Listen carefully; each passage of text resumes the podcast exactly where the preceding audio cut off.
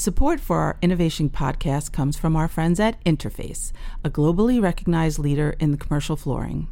Interface has been revolutionizing since day one with design-forward products that promote sustainability and wellness. Learn more about Interface's innovations and inspiration at interface dot com.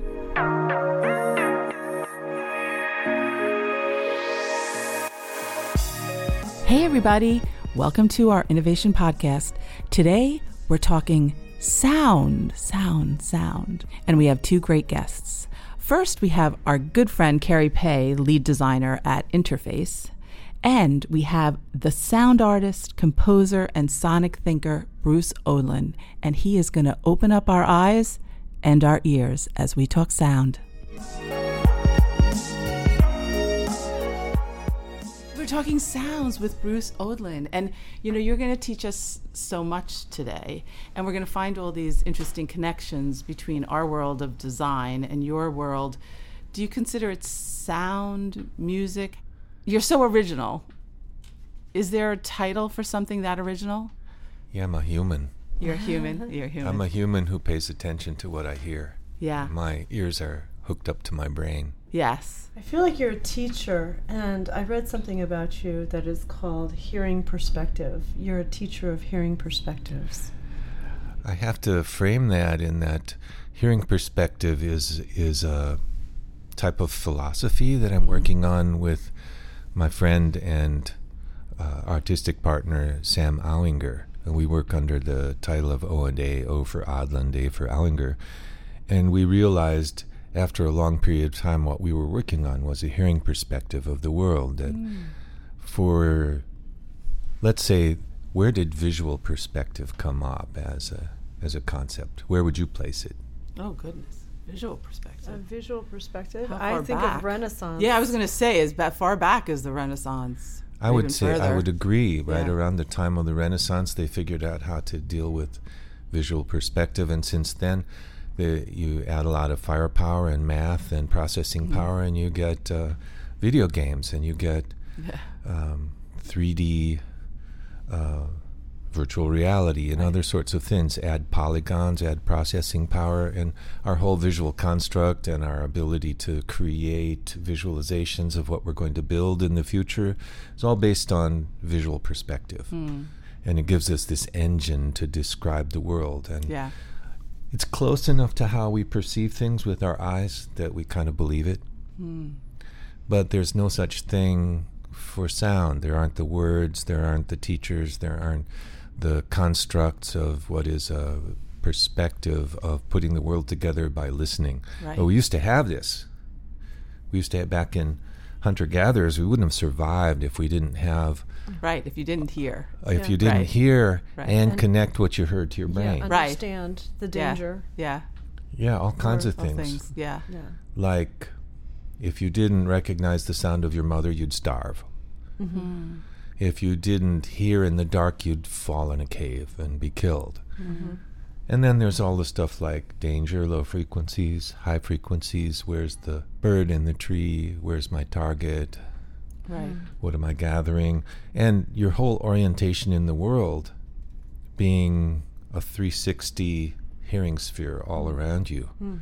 that lets you know where you are in the midst of things, what all's around you at all times, twenty-four seven. Can I bring this yeah. into our world today? Please. It's like what you're saying brings to mind how we spend so much of our energy now talking about, you know, how crazy our lives are and how we have to disconnect. You know, our lives are just so hectic. We have no time to think. We have no time to be. be. Right. So we're constantly disconnecting or talking about disconnecting. So how do you envision sound being incorporated into wellness in the in our built space, in our office space, in our homes, in our our places that we go and congregate?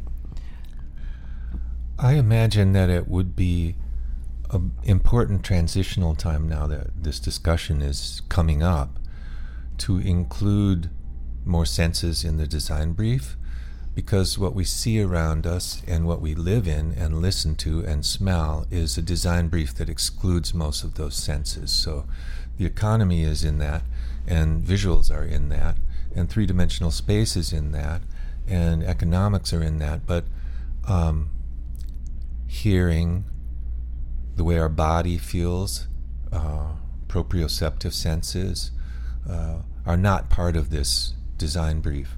So if we're if we're concerned about our health now, at this moment where uh, people are interested now in disconnecting and wondering what some good solutions are, um, I would say one of the first things is very simple. Close your eyes and listen to the world around you, and listen to the unintentional sounds as well as the intentional sounds.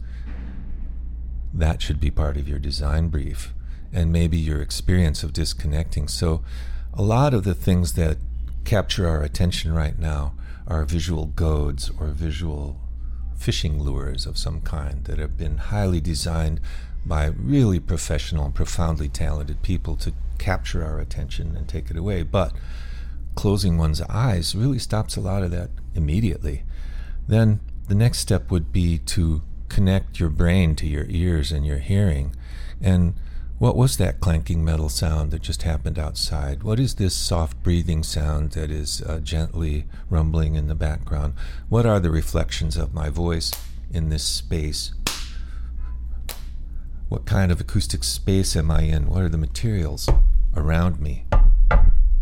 What are the things that I've put around me that are part of an acoustic space, and how are they behaving? So all of that is easily accessible in a few seconds of concentration. Take a deep breath, close your eyes, and start to notice in real detail with observational scrutiny what are the sounds that are you're accepting around you that aren't your intentional sounds, your unintentional sounds. Designing office space these days, everything is about, it's interesting, you say sound, we say noise. And with there's an acceptance now of things being open so that people can connect and be open. But because that's because that's happening, then not having your own space, and this is in terms of noise, becomes a big issue. And we have so much product. Even Kari, she's designing product that that's about acoustics, that's about eliminating sound, or absorbing. In, absorbing sound, or taking sound away so that people can think. So in some ways, it's like the opposite mm-hmm. of of what the you're way capturing. You see the, yeah. Well, I, I see these as extremely important efforts at developing materials that will that will mitigate a sound once it happens, and that will redirect a reflection once it happens. So the way I would put that in a perspective to include that aspect of it in, in a broader way of thinking that comes out of hearing perspective that Sam and I have developed, um, I would say that I would look at it information theory-wise in terms of noise uh, or sounds. And I'm going to take a moment to say why I prefer sounds uh, than noise. Yes. Because sounds are uh, neutral. Mm-hmm. Noise is individually prescribed. Noise is what you don't want to hear. Noise is a negative, yeah. too, in our world. Yeah, right? And it's a way of putting sounds in a trash bag and throwing them away and pretending they don't exist. Right. Whereas I think it's time to be archaeologists and open up that tr- noise trash bag and find out what it is. Because I believe that until we understand our noise, we won't understand ourselves. Our noise is part of ourselves as a culture. We should consider the sender.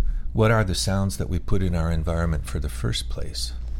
Why do the disk drives make that sound? Well, Why do you, does do you, the H V A C make that sound? Mm-hmm. Why does the refrigerator make that sound? Why does the power what grid? What about the humans that make the sound? Mm-hmm. Have you ever dealt, have, seriously, have you ever dealt with, um, has anybody ever talked to you about, let's say, taking a company and looking at an office space? Yes, yes, intently. I just did a recent study of the entire uh, T D Ameritrade hmm. structure from top to bottom. Perfect. Uh-huh. In terms of creating a useful uh, sound world for them from all of their aspects.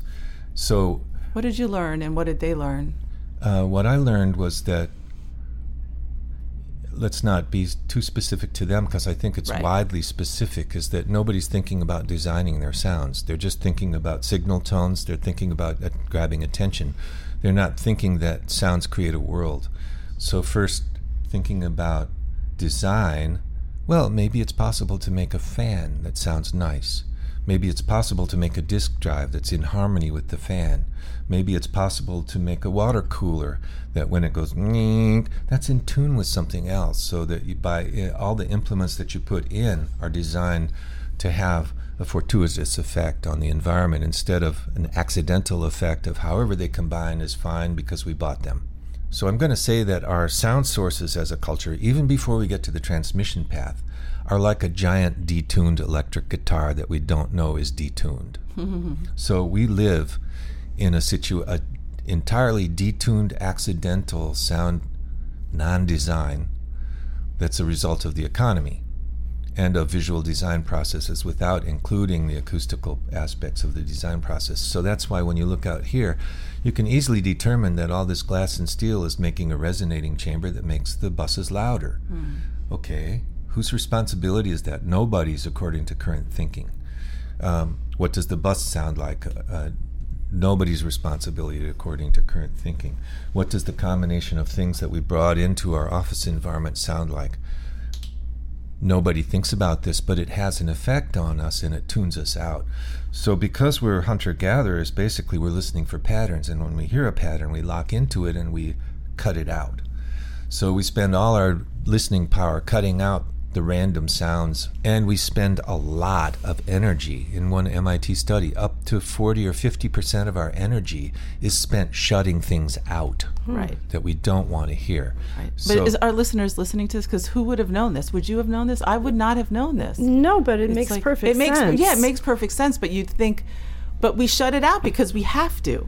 Exactly. we, because yeah. because the offer made to us by our built environment of sounds is so poor. Mm-hmm. It's not tuned to us. And just to bring the point about the built environment in one more time, we can change that.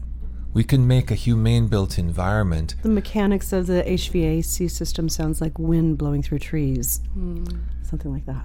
Yeah, you can you can design it in a different way. You can design mm-hmm. non-parallel walls. You can design partial enclosures. You can design mitigation. You can create an environment with little bits of water in it. So the whole uh, the approach, I think, has to be inclusive of the built environment and the mitigation and the sound sources that you're bringing in. Then we get to transmission path and how all the materials are placed around us and all of those where people are making a huge amount of progress in mitigating that. We have to go back to the architects, because if they're building parallel walls, we're already lost. If they're using hard plain surfaces, as your article, recent article said, we're already in big trouble, because there's there's not much understanding of acoustics going into this. So the real important thing here is to get acoustics and sound into the design brief early enough that it's not all mitigation. You know, we're used to talking to designers and architects, and then maybe the next layer of the periphery of what we think of as design. And so you're a different commodity to us today, mm-hmm. which is so amazing. Mm-hmm. And I think it might be a good idea to go back, just give us a little brief history. Bruce, how was it that you got interested? How how did that connect with you, and how early on was it that sound was your became your thing? Yeah, that's very from the very start. I mean, the first thing I remember was a sonic experience of being a toddler trying to walk up these stairs to get on the ferry boat, and then the big whistle, steam whistle, blew, and it blanked out the world. Hmm. And everything basically disappeared, and I was terrified because the overwhelming sound of this, and the adults around me, my dear parents, paid no attention to it whatsoever, and I was just completely freaked out. I thought, how, how is it? Now, in, in a two-year-old doesn't know the world, doesn't know the world uh, as it is to somebody who's acclimatized, and right. a two-year-old doesn't right. know the word acclimatized. Right. But I wondered, how is it that they're not falling down? Right, what's wrong down? with them? What? yeah, why can they not? They uh, don't hear it? or they, not, Yeah, exactly. Yeah, right. Are they not terrified by this world blanking out experience of this low frequency coming from this huge tower of a looming tower of a smokestack belching smoke and and creating a sound that obliterates everything around right. them. What what's wrong with them? When did you realize that this was something special? Well, you know, unsuccessful attempts at channeling yourself um, are very instructive. Right. Went to college to be a composer, only my dad wanted me to be a doctor, so I ended up in pre-med. Mm-hmm. But then I took an acoustics course, and I found out about the early Moog synthesizers, and I got seduced into all early analog. You know how there are, like, young people who are digirati now? I yeah. was an analog-irati uh. or whatever, you know. I knew how to plug in all the early Moog stuff and make cool sounds, and so as an undergrad, I started teaching the grad students how to use the analog gear. Mm. It's a complete inversion of now. Right, mm-hmm. Of course. So I got into that, then I then I became a composer and I started writing stuff, and I realized that I was I was ready to go out into the world of eighteen forty. You know, all my skills that were set up were set up for some kind of imaginary Vienna that no longer existed. Right. So Uh, I think there was, yes, there was a moment. Tell me, tell me that okay, moment. Yeah. Yeah. No, but I understand. All of that makes complete sense, right? We're on yeah. these roads and we're trying to figure it out, and we stumble, and you co- you keep coming back to the thing you love, and you're figuring it out. So the moment, tell us the moment. Yeah, I guess there was a moment where I was riding up a ski lift at this remote uh, ski area in Montana called Mustang Mountain. And then I was going up the ski lift, and it was so quiet mm. that I realized I was in the middle of the adventure of hearing. Mm. I was surrounded three sixty because I was suspended from a wire on this thing, and the thing was kind of, kind of silent, and then it goes and you're over to the next one. And I heard the snow slide off the branches. I heard a bird over there. I heard... And it was all three-dimensional. It was all around me. It wasn't like over there like an orchestra, or right here like a telephone, or like I'm talking to you. Very simple right. to understand information going from me to you, or a pattern, music coming from me to you. And breath. It was a dimensional reality, right, of a three sixty-dimensional reality, mm-hmm. which represented everything that was going on around me. Melting snow, gradually moving like a camera pan shot, but panning through a th- four-dimensional, including time, mm. construct of hearing, with me in the center being the observer. And it was marvelous. Wow. The, the experience of, I guess somebody could call that mindfulness, but you might be missing that experience mm. by putting that label on it. That vision connects me to the tank. Mm-hmm. Mm-hmm. Because you're in that space, and you are a participant. You are as much of the par- of that space as you are in the tank. Tell us about tell us about that project, the tank. After this experience on yeah. the on the mountainside, yes, hearing in dimensions, I realized, wow, um, what I've learned so far is only a part of a, a tiny part of a story about uh, human perception. Uh, so. Um, I wanted to communicate this, and I thought I could compose something for a ski lift, and I got on this tilt that uh, my exotic Don Quixotic fascination was to uh, create a piece of natural music that would happen resonating on the side of a mountain, and people go, go through it as a concert sort of thing at night when they couldn't be distracted by their eyes. They would pass. And I thought, as a twenty-three-year-old nobody, that I could get ski areas to fund this thing. I went to uh, Bob Sheets, who was the head of the very first arts council, state arts council in America, that was in Colorado. And he said, that's a wonderful, wonderful idea, and maybe in twenty years you can do that, but I need you for something right now. Mm. And put me on this tour, a Chautauqua tour, taking the arts to eighteen small communities that hadn't had oh, right. any live performances mm. in in since the vaudeville days, right? So I was this sound artist making collages of the towns where I could reflect what their towns sounded like to them as a pre-show. How Here's was that? Town. How was that for you? How was that experience? That was cool as yeah. can be. Yeah. You know, to wander around a molybdenum mine, and the process all the way from eating the rock off the surface of the mountain to produced molybdenum. All the shaker tables, all the rock crushers and everything put into a three-minute collage for the workers who worked in all that sort of stuff, and they were like into it like, there's shaker table number twelve. Oh, there's the crusher, you know. And so, so uh, you know, and it was kind of musically presented, and so I was into it, and it was revelatory for me and for many of the people who came to the audience because they don't normally listen to their molybdenum mine as a piece of music. By the time we got to our last stop, Rangeley, Colorado, we were hot. Uh, all the artists on just really welcoming a town to the arts, and old ladies belly dancing in the streets. And wait, when and, was this? When was this? Uh, nineteen seventy-six, ah. The bicentennial and Colorado centennial. There was money for the arts at that time. Imagine that. Wow, imagine that. Yeah. There's something called an N E A then. Yeah. yeah, yeah. yeah. Uh, so... There were sixty artists. There was me in my headphones and my uh, windscreens and microphones, and I thought I'd record the oil industry. And so I was walking around the streets and catching different activities that were going on, and there was a bit of an oil boom at the time, and Rangeley was hopping. It's only two thousand people, maybe twenty-five hundred then. And this big, muddy four-wheeler truck showed up with two burly guys, and they said, "Are you that sound guy?" And I said, "Yes." And they said, "Get in." And I got in. Ooh, and get in. Then we started driving. And later on, people told me, "Oh, they gave you the ride, did they?" Yes. Love so that. The, the hazing ride then had me thinking, "Dare, dare, dare, dare, dare, dare, dare. Whoops! This is a big mistake. I know nothing about these people. Shall I throw my wallet out the window now? No, I think." Uh, Um, to find a trace of me, wait, well, let's see. Let's just take all the cards out and have them ready. Okay.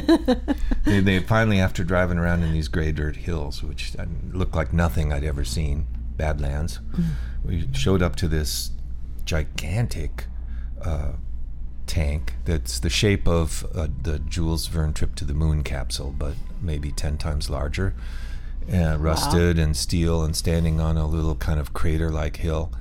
And they say, "Get in." I'm like, oh, God. Oh, my God. Oh, God. No. I ran out of breath. There's a dark hole in the side of this thing, about eighteen inches, and you had to crawl through this uh, portal in order to get inside with the gear. Wait, we got to hear what it sounds like to be in the tank.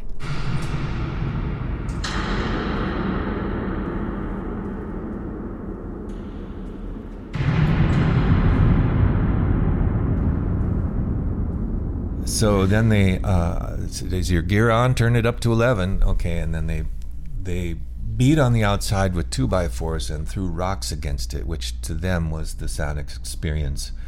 But to me, it was this whammo, wow. whammo, all the needles in the red distortion and buried everything, and then the sound just kept going and going and going and going. And yeah, even, give us a, yeah, like what was it like? That uh, first... Wow.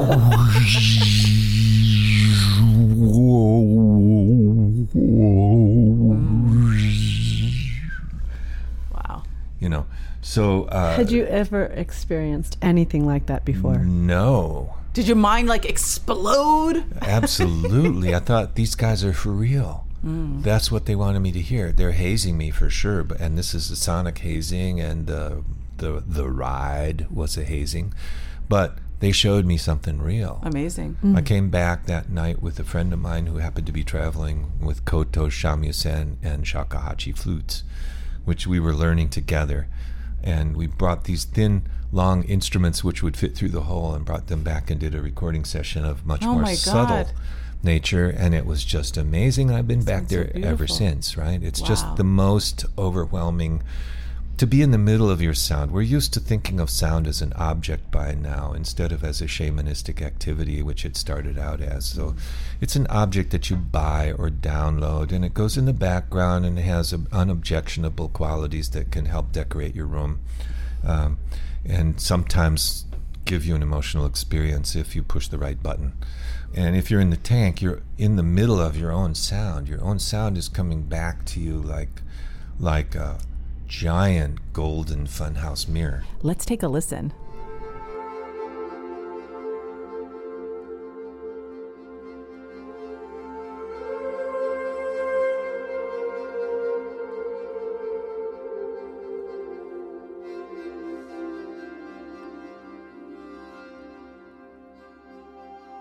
That was a performance by Rinde Eckert.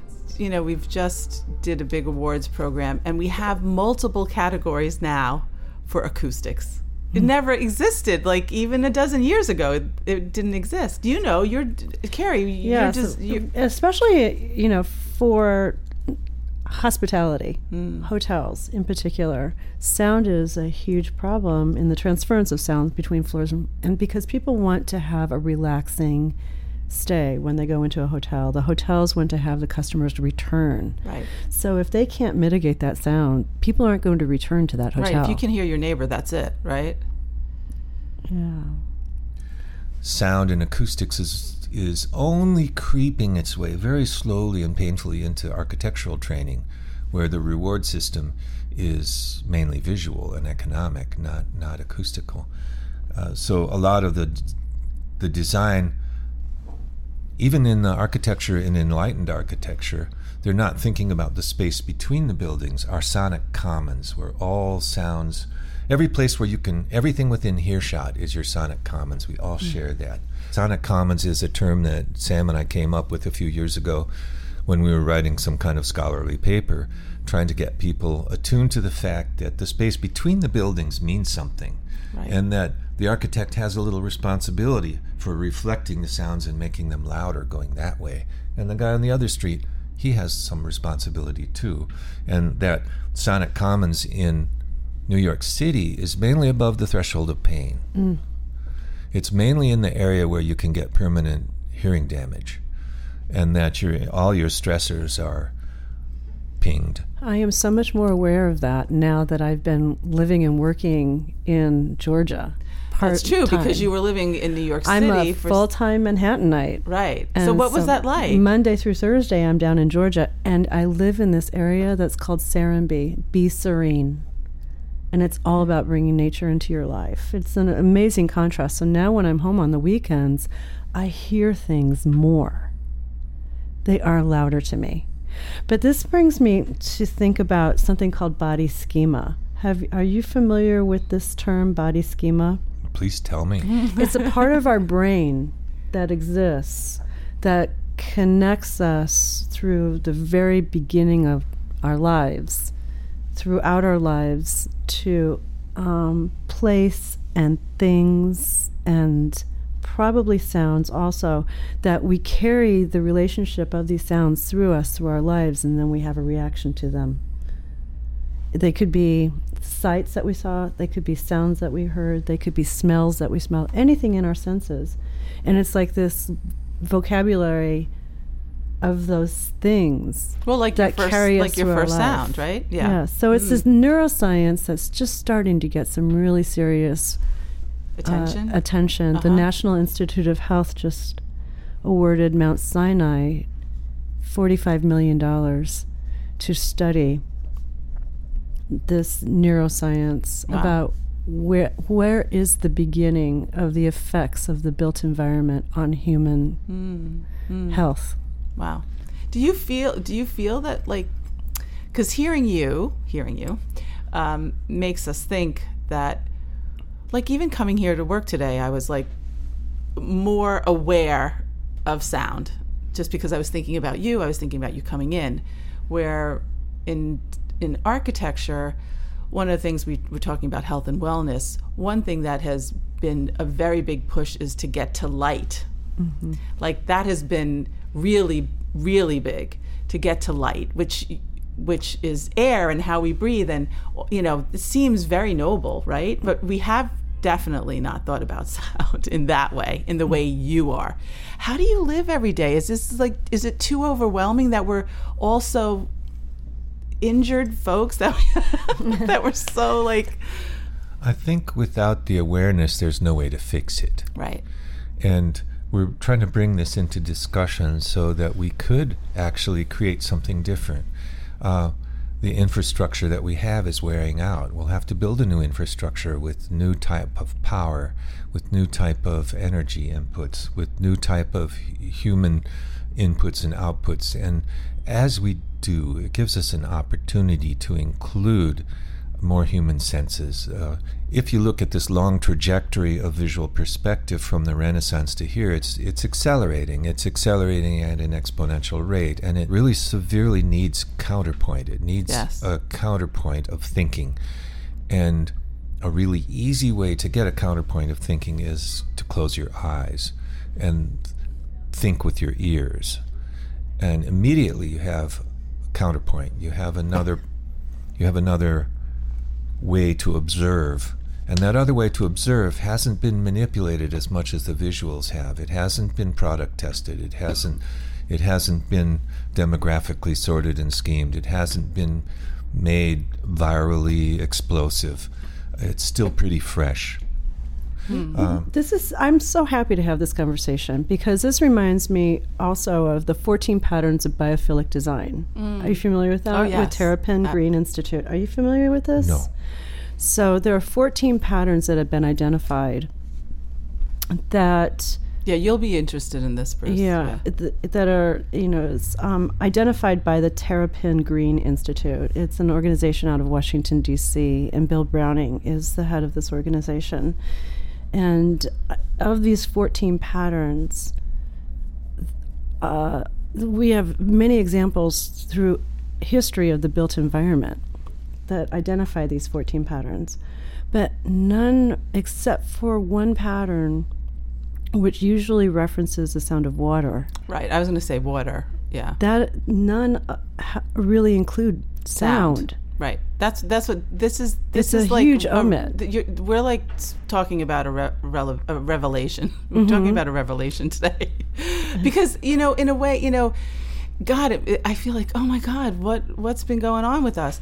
We've made amazing strides. Oh, let's yeah. say in in the commercial office, that thing everything used to be very, very hard, because there were everything was a cubicle and everybody was isolated, and so the fact that now we're talking about the human spirit, we're talking about how we connect with each other, like all those things oh, that are yeah. happening in an office that really didn't exist. So in that way, we've made great strides. What happened is now the noise has become an issue, and it's like, how do people get away? How do people, how do people um, be with people when they want to and not when they don't? But but we never talk about sound. We talk or, about noise. It's or just we like, never talk about designing products for the built environment that enhance the experience through sound. Right, we because we're absorbing it yeah. instead. We're absorbing yeah. the sound instead. You're absorbing it in your body and canceling it with your brain, leading to a little bit of uh, yeah. a, a sensual disorientation that makes us irritated when we do hear yeah, a sounds voice. Like oh, all no. the more reason for power naps. Yes. yeah, you know, uh, but but this conversation is really encouraging to me, that we're at the point. Oh, good, because we feel like well, I feel like no. I've been missing. You, it. Yeah, we've been missing the missing the boat. No, you should we, we feel like you should feel like people opening the door. Yes, and uh, allowing people to think about this a little bit, because absolutely designers can think about this, and it's actually um, an interesting thing to think about your company and what sounds your company is putting out there. What are all the touch points that happen? What are the sounds across all these touch points with consumers? What is your message, not just visually with the color and a logo, but what is your message with the type of sound you're putting out? And if you're thinking about the design of a corporate structure sonically, it includes all kinds of areas where people encounter you, how they approach your building, what kind of sound it is when you go in there. What does the elevator sound like? Is, are you just trying to impress people with hip music and let them know that they're part of your clientele? Great, that's fine. That's beautifully effective.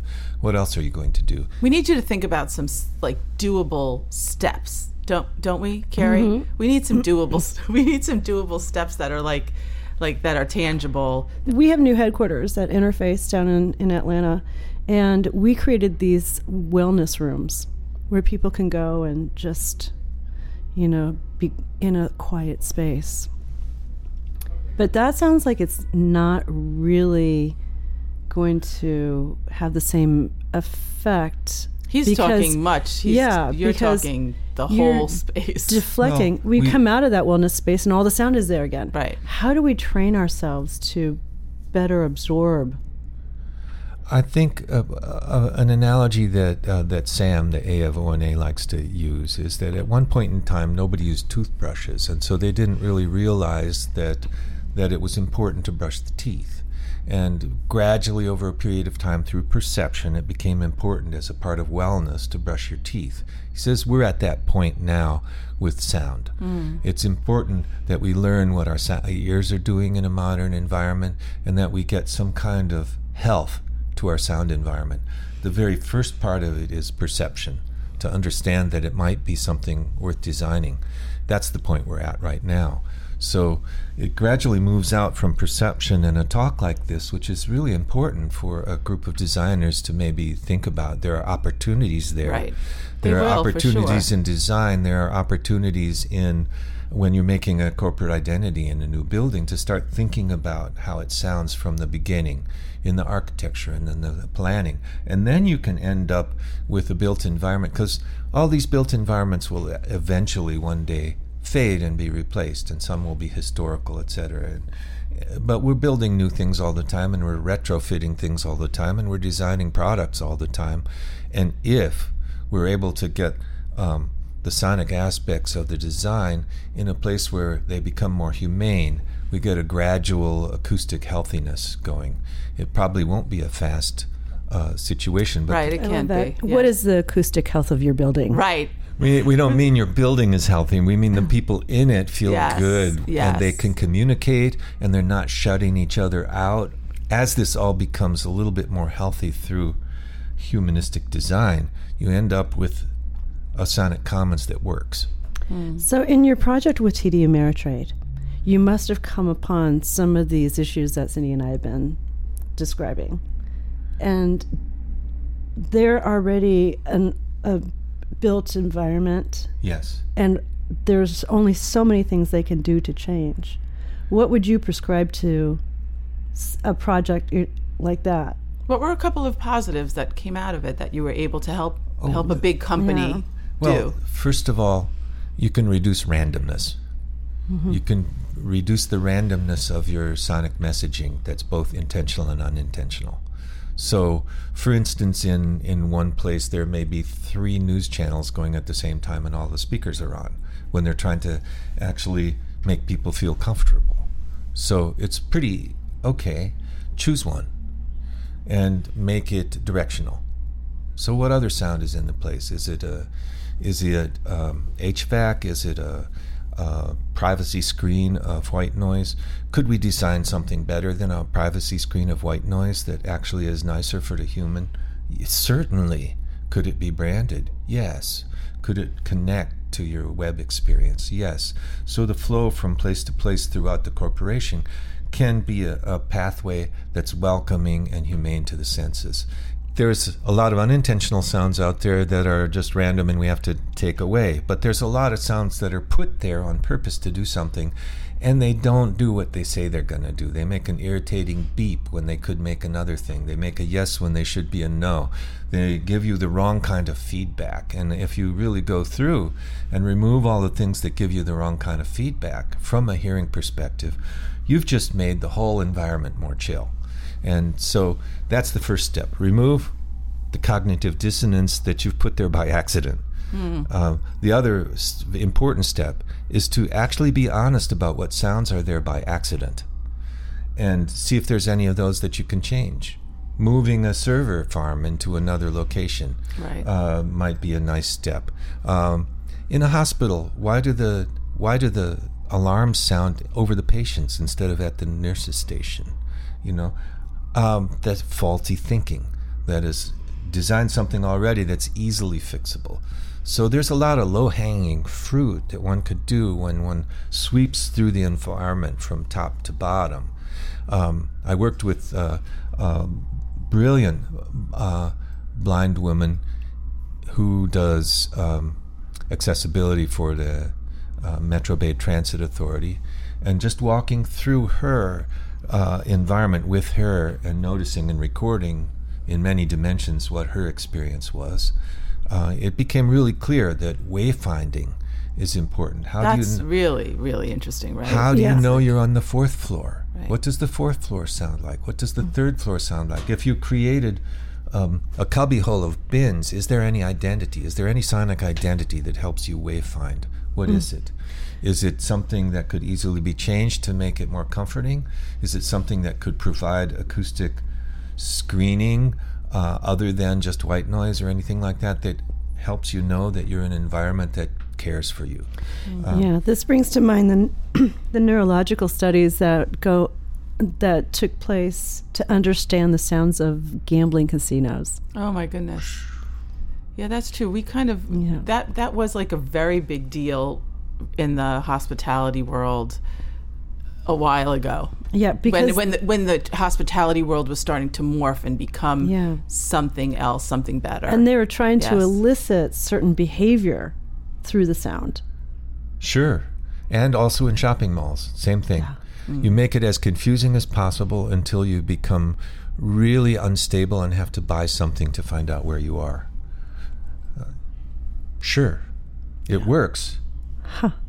But should all our design prowess be used against us like that? It could be absolutely used for not. Us. But to use that science to understand how to design better spaces for the human yeah, condition. Exp- yes, yeah. It can be as simple as thinking with your ears. Mm-hmm. It can be as simple as sitting and closing your eyes for an hour in a room and noticing everything that goes on. There's a sensitivity and this empowerment about the human condition that is changing the way designers and architects are designing their world. And yeah. to add this other element that, how did we forget this? Yeah. Look, we, it hasn't been forgotten. Yeah. It's, but you're opening our, our ears to more. Yeah. To more. I have to say you invited me, so your yeah. ears are already open. Well, and this is a turning point. Yes. You know? You're our turning point. Bruce is our turning point. You're my turning point. Oh, my God. So you were up at the Boston Globe earlier this year uh, for an event, and um, someone from M I T, someone from Harvard, and someone else from... Uh, Northeastern the, University. Northeastern, okay. And so they were these kind of people that are building. They're responsible for the the cities of the future. Yeah, between Sam and me, we're really talking to city governments. We did something for uh, a whole assessment of the uh, Frankfurt Green Girdle, the, mm-hmm. the green belt around Frankfurt, uh, discussing potential interventions because they've created something that's beautiful visually, but it's a sonic nightmare. Uh, how can we... Uh, and that creates... You go to the park for a nice experience and you get a, and end up with cognitive dissonance. So... Uh, you're in a bunch of pine trees, but jets are landing right over your head. So mm-hmm. we created uh, something that ties the north and south green girdles together and put it on a bridge crossing the the main river. Uh, it's called Sonic Vista. It's a place where you can hear the entire city. And we turned the incoming sounds into harmony in B-flat and F-sharp from two specially designed speakers. So there's a spot where you can hear the whole city as harmony.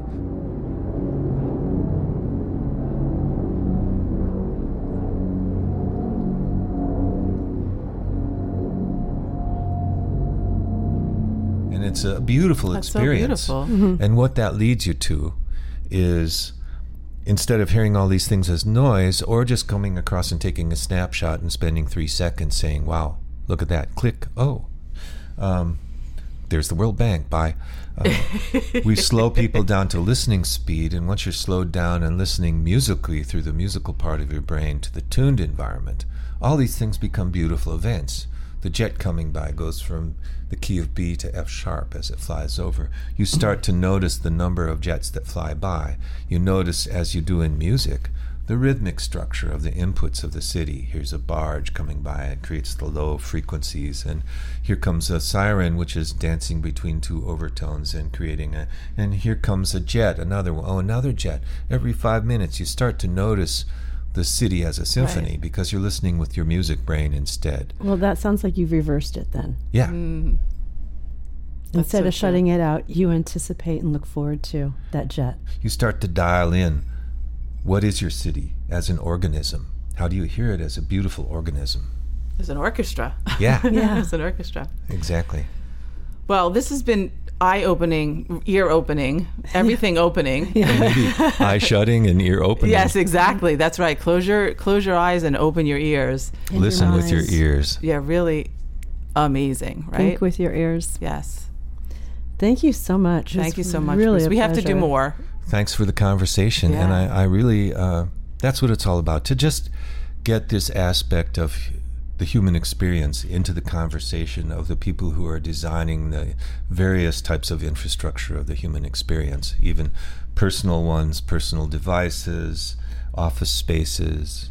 Designers would say we definitely worry about the human experience, no question about oh, yeah. that. But you bring in a different perspective that's probably pretty critical, that somehow has, instead of shutting out sound, is to do something better with it, and we'll want to do that, mm-hmm. don't you think? Oh, absolutely. Yeah.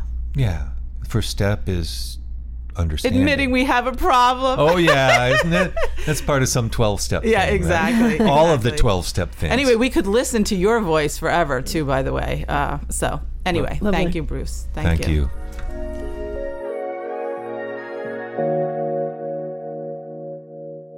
Audio clips courtesy of Bruce Odland and Rinde Eckert. Support for the Innovation Podcast comes from our friends at Interface, a globally recognized leader in commercial flooring. Interface's modular carpet tile and L V T systems help customers design spaces that enhance the productivity and well-being of those who use them. Better products, happier people, healthier planet. Learn how Interface creates positive spaces around the world at interface dot com.